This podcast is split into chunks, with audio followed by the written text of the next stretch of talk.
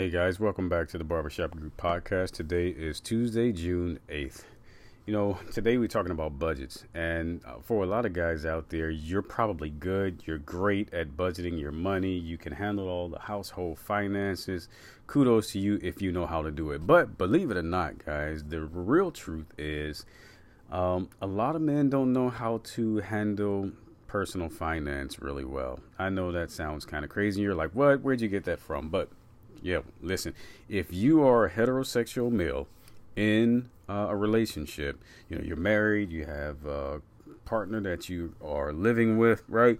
Uh, more times than not, women are the individuals who handle the household budget, finance, uh, the planning, and all that stuff. Anything that relates to money uh, on a level like that, a lot of women are the ones who tend to take care of those things. And so we need to do a little bit better, uh, lose some of the ego, and kind of work on understanding uh, the value of money, how it moves, where it goes, instead of just making it and letting them spend it, right? You know, uh, that used to be the old school way for a lot of guys is you know he had the the mentality of i make it she spends it kind of thing. Well you got to get more involved today. So today we're talking about making a budget. We want to just mention six easy steps to making a budget. If you want to control your spending and work towards your financial goals you're going to need a budget.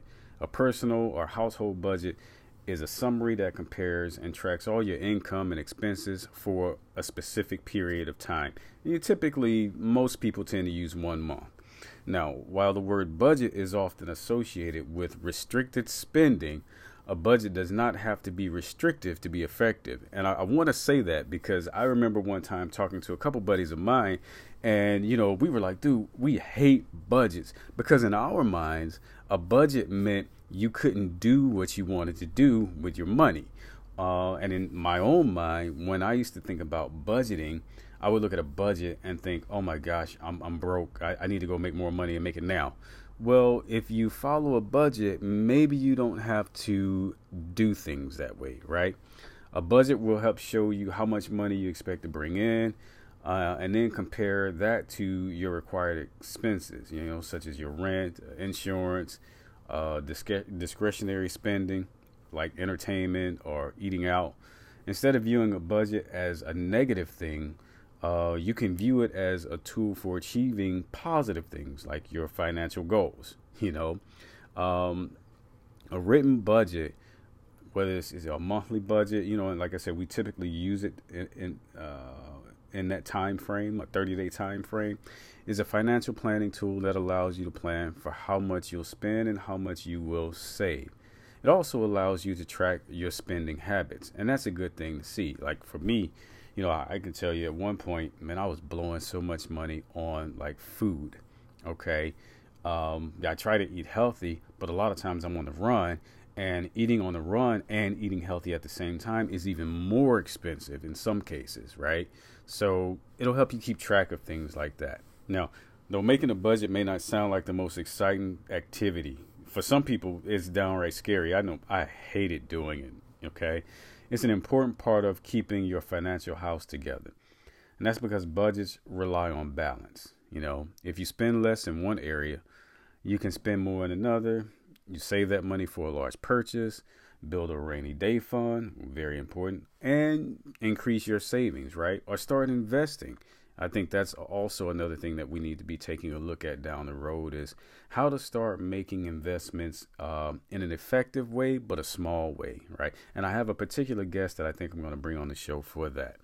Now, here are six easy ways to uh, make a budget, right? You don't need to to think about this a whole lot. But before you begin, gather all of the financial statements that you have. These include like your bank statements, investment accounts, utility bills, W 2s and pay stubs, uh, 1099 if you are a contract worker or independent, credit card bills, your receipts from the last three months. And I realize those are going to be more difficult for some people because a lot of people get receipts and they just toss them in the trash. And I can tell you guys, one of the things that you probably should look into if you're worried about keeping uh, track of your receipts is there are a lot of apps out there that will help um, will help itemize your spending uh, based on your receipts. It's a good thing. You can take a picture of your receipt. In other cases, they've got software that'll just tell you what you bought and where. That's also good. If you aren't worried about your privacy, those tools come in handy. Um, the other thing that you want to have is your mortgage or your auto loan statements. Okay. Uh, just make sure you gather all that info. And the second thing you want to do is calculate your income. You know, how much income do you expect to earn each month? If your income is the form of regular paycheck where taxes are automatically deducted, then using the net income or take home pay amount is fine. If you are self employed or you have outside sources of income, such as child support that you receive or Social Security, you want to include that as well. And record that those totals, right? Record that total income as your monthly um, amount. Okay. Now here's a tip though. If you have a variable income, you know, a seasonal job or freelance job, you might want to consider using the income from your lowest earning month in the past year as your baseline income when you set up your budget. Obviously, that makes sense, right? If you had a really, really smashing month and you just knocked it out the park with your freelance job, and then you had some other months where you were really low, you don't necessarily want to use that high one because you you may not knock it out the park every month with your freelance job, right? The third thing that you want to do is create a list of monthly expenses. You know, write down a list of all the expenses you expect to have during that month. That includes your mortgage payments, car payments, insurance, groceries, utilities, entertainment, personal care, eating out, child care, transportation costs like gas, dra- travel, student loans, savings, all of those things. Just those are the things that you anticipate having to spend on uh, in the upcoming month. You can use your bank statements, receipts, and credit card statements from the last three months to help identify all of your spending. Okay, so that'll help out a lot. The fourth thing that you can do is determine your fixed and variable expenses. Fixed expenses are those mandatory expenses that you pay the same amount for each time. You include items like your mortgage or rent payments, your car payments, um, set fee internet services, trash pickup if you have to pay for that, and regular child care. If you pay a standard credit card payment, include that amount and any other essential spending that tends to stay the same from month to month. If you plan to save a fixed amount or pay off a certain amount of debt each, each month, also include savings and debt repayment as fixed expenses as well. Okay, so let's talk about the variable expenses for a minute. What are those? Variable expenses are the type that will change from month to month. Groceries, gas, entertainment, eating out, gifts, those things will change from month to month uh, for most people. Now, there are some people out there who say, well, I know what I'm going to spend every month in gas, or I have a grocery budget already, or I'm only going to eat out two times a month and here's my budget. Some people know those things, but some people don't. So th- that's why they're called variable expenses, right? Now, here's a tip about um, an emergency fund.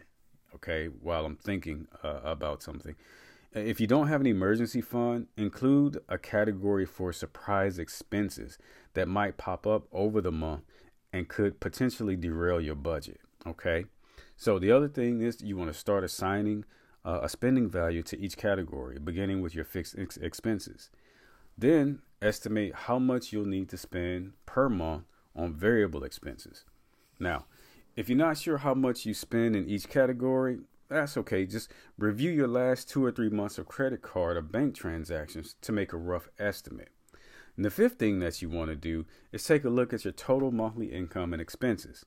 If your income is higher than your expenses, you're off to a really good start. Now, this extra money means you can put funds towards areas of your budget, such as retirement savings or, or, or paying off debt. Okay. Now, here's something to think about when you're talking about uh, these types of expenses. You know, if you have more income than expenses, consider adopting something like a, a 50, 30, 20 budgeting philosophy. And you can look that up. Uh, in a 50, 30, 20 budget, needs or essential expenses should represent half of your budget. They should represent half of your budget. Wants should make up another 30%, and savings and debt repayment should make up the final 20% of your budget. And we'll make sure that you have an example of that. Uh, you can go to in your show notes, like a link that you can go to and look at a 50, 30, 20 budget. Okay. If your expenses are more than your income, that means you're overspending and you need to make some changes. Now, The sixth thing that you can do is make adjustments to expenses, right? Yeah, that's a no brainer at this point. You know, if you're in a situation where expenses are higher than your income, you probably want to find areas in your variable expenses that you can cut. You know, look for places where you can reduce your spending, like eating out less, or eliminate a category. You may have to cancel your gym membership. And well, let's face it, we've been living in a pandemic and a lot of gyms were closed or they had restricted access, but guys still wanted to work out. There's another way for you to exercise and take care of your body other than having that gym membership, right? Uh, now, this is important. If your expenses are far above your income or you have a significant amount of debt, reducing your variable expenses may not be enough you might need to trim your fixed expenses and create in, like increase your income to balance your budget. Okay. So you want to aim to have your income and expense columns be equal. That's the goal. This equal balance means all of your income is accounted for and budgeted toward a specific expense or savings goal. Now, let me say something about that part because a lot of people tend to think that, uh oh, if all of my money is accounted for, then I, I need to make more money. And that's not what that means at all. It means that you're very good at managing your money. A lot of us didn't grow up like that, thinking that way, right? We it, we ran out of mo- money, quote unquote. And once we ran out of money, we were like, uh oh. But that's not really developing a healthy relationship to money or a healthy relationship to budgeting, you know?